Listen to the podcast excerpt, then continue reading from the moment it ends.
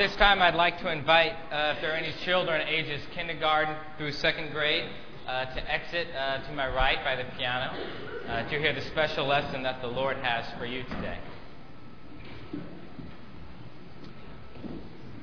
For the rest of you, good morning. That's, I love that part. I love that. I hope you're doing well today. If you're visiting with us, uh, you're coming uh, on a very good day. We are very glad that you are here. Uh, you're joining us as we have been working through Philippians. We're in uh, week four of a nine week study. And throughout our study, we've been looking at basically uh, what Paul has to say about the advance of the gospel. We've been looking at what Paul has to say in regards to the Philippian church having a committed mindset, a committed mindset to becoming more like Christ, to discipleship training.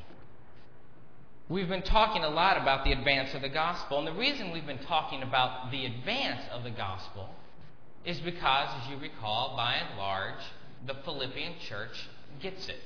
They're a church that has been in partnership with Paul from the beginning in regards to the gospel. So we've looked at what it means to conduct yourselves in a manner worthy of the gospel.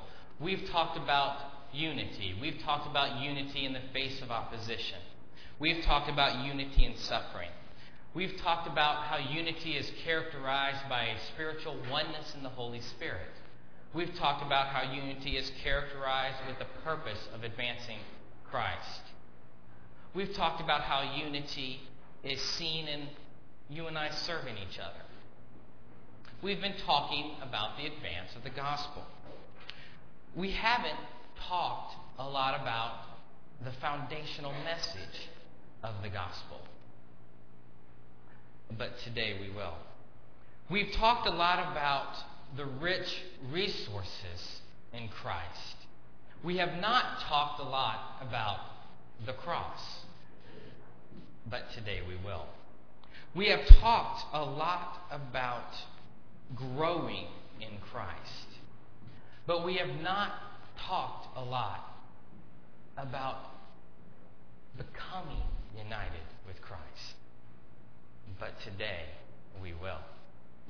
We have talked a lot about the advance of the gospel. But today, today we are going to talk about the gospel. We are blessed today, for we have a moment here to look at one of those rare, beautiful passages. All of Scripture, all of Scripture is God breathed, all of Scripture is inspired. But there are some passages, some Scripture that just drip with the juice of the fruit of the gospel. Today is one of those days. Today, we catch Paul at his finest hour, I believe, as he talks about his Lord and the cross. Turn with me, if you would, to Philippians 2, starting with verse 1. Philippians 2, starting with verse 1. If you're using a Pew Bible, you'll find that on page 1162.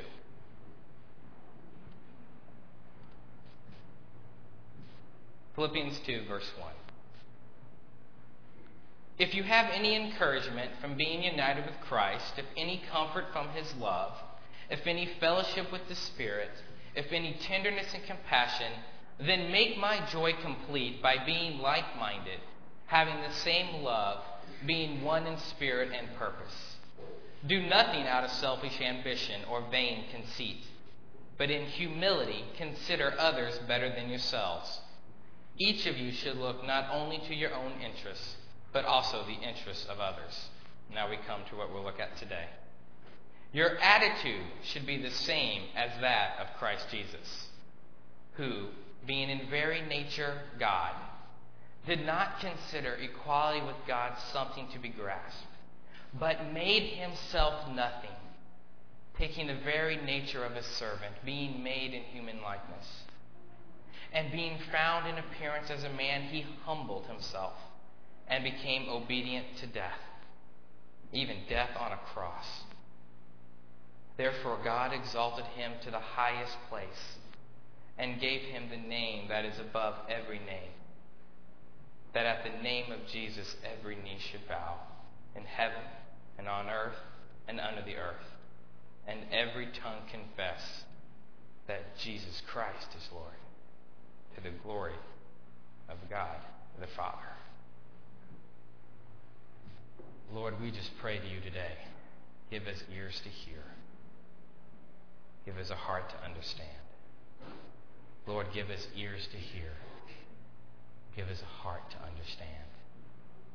Lord, give us ears to hear.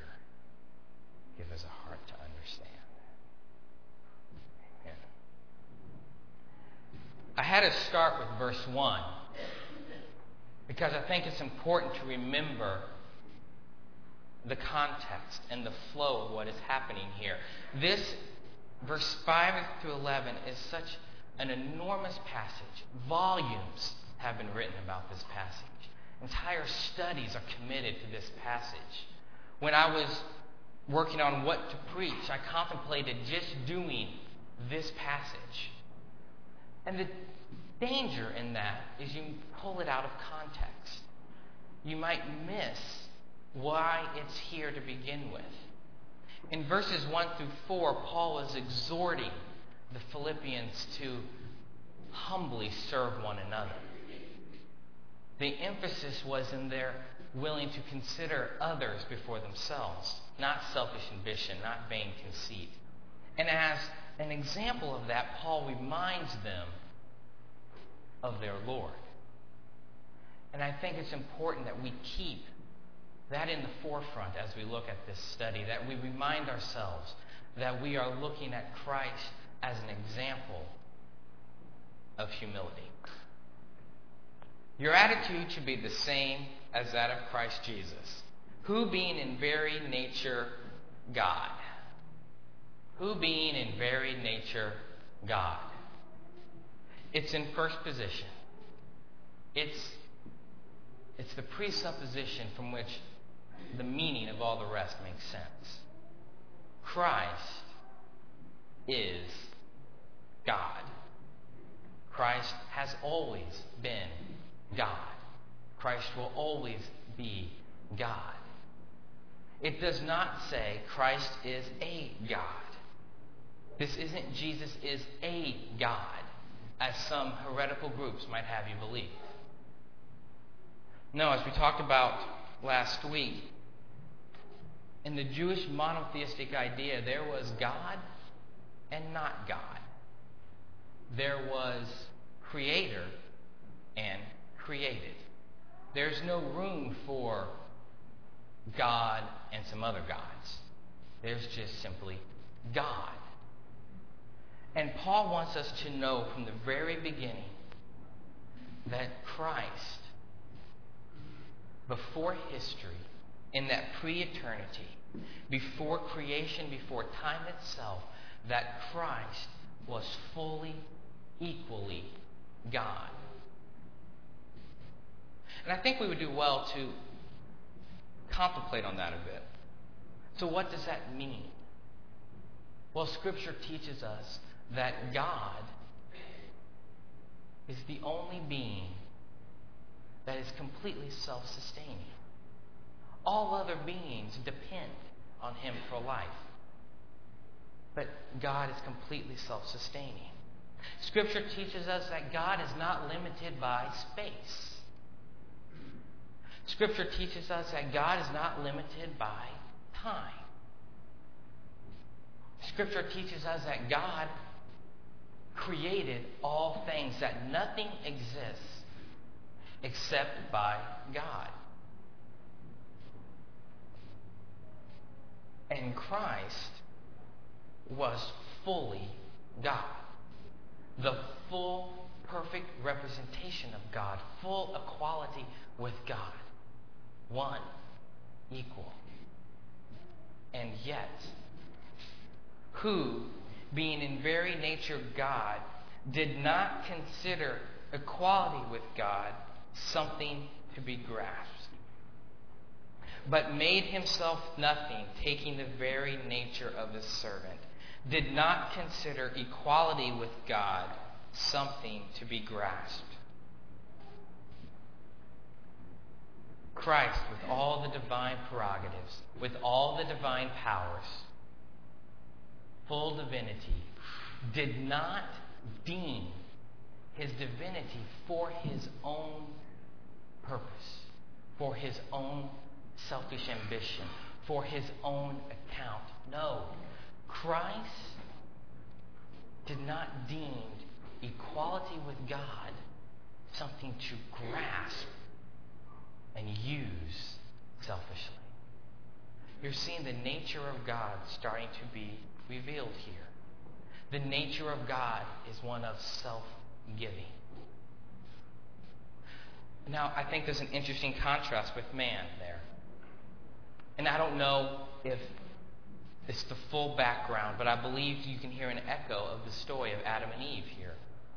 The first man, the first woman.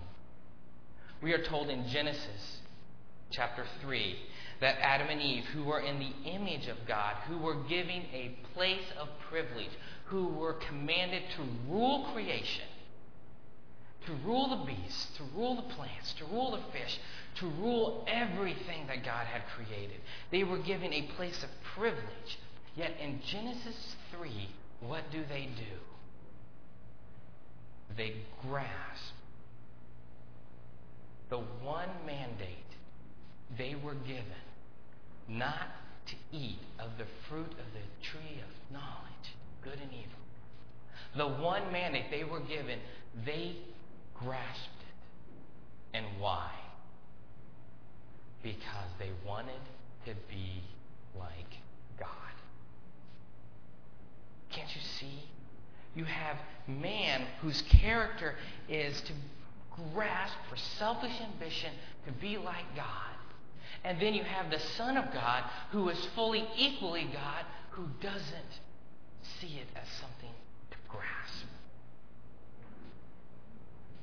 Our Lord was exalted.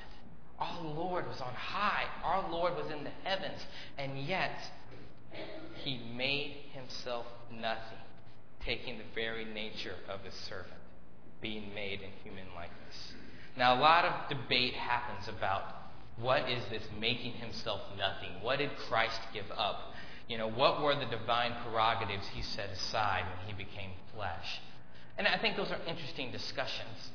And I think those are discussions for other verses, not for this text. This isn't saying Christ emptied himself of this or Christ emptied himself of that. It's saying Christ emptied himself.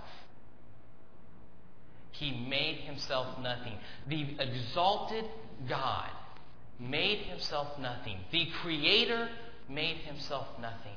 The one who is beyond time, beyond space, made himself nothing. He humbled himself. And we know that in history because he became flesh.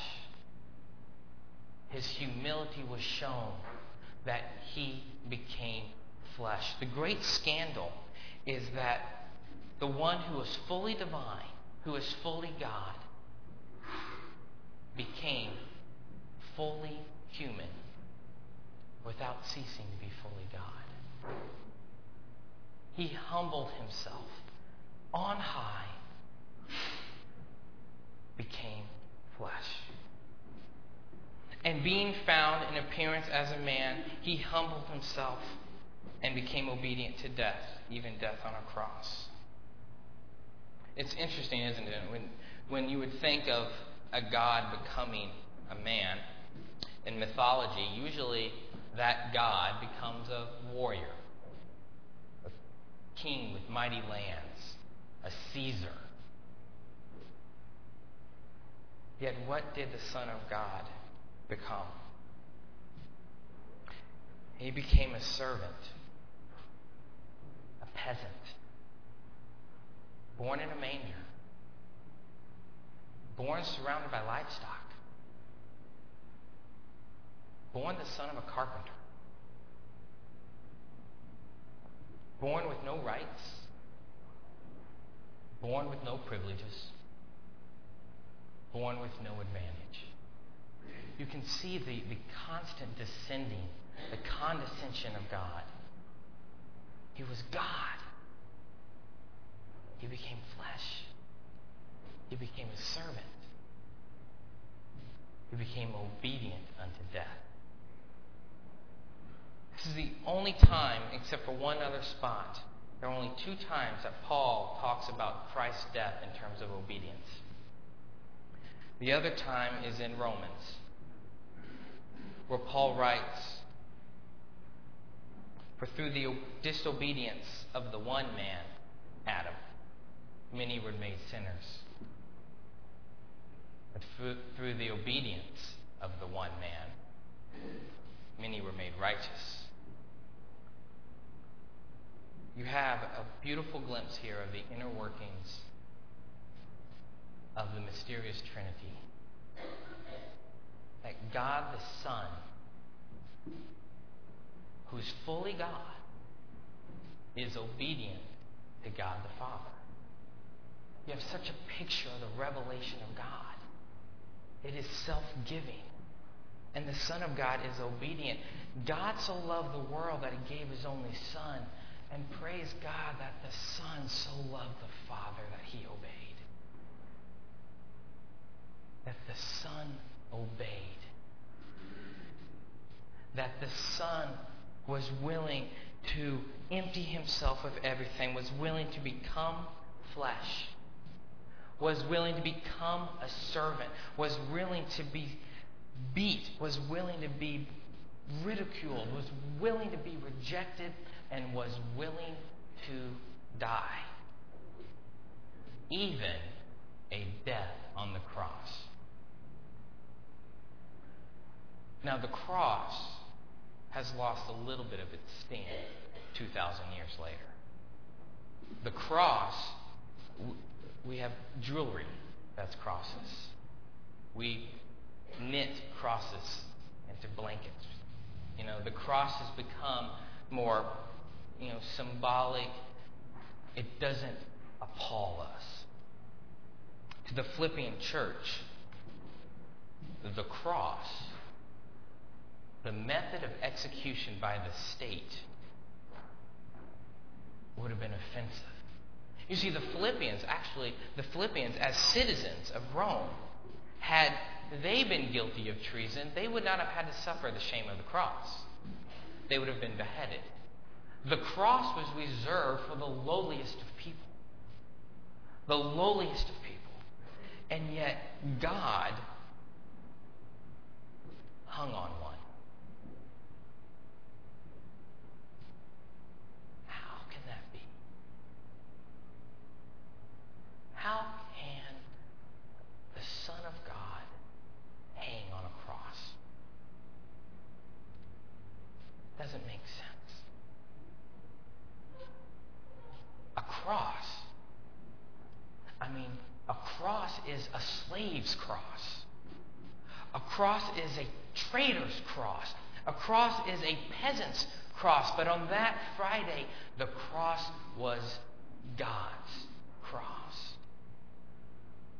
He was obedient unto death, even death on a cross. And why? Because I, you, we are sinners, are enemies of God. We rejected God, we disobeyed God, we sinned against God. And as such, there is but one just judgment death. One just judgment the wrath of God. And yet, God was pleased to provide a way to satisfy that judgment so that we might be forgiven. and that was the death of his son. On that cross, the one through whom all things were created, on that cross, creation killed its creator. But on that cross, the judgment and wrath of God was satisfied. And you, me, we, by faith, by submitting to the Lord Jesus, by confessing that we are sinners, we can accept that sacrifice.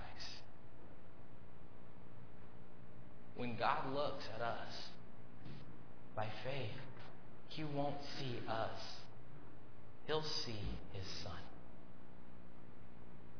The perfect sacrifice.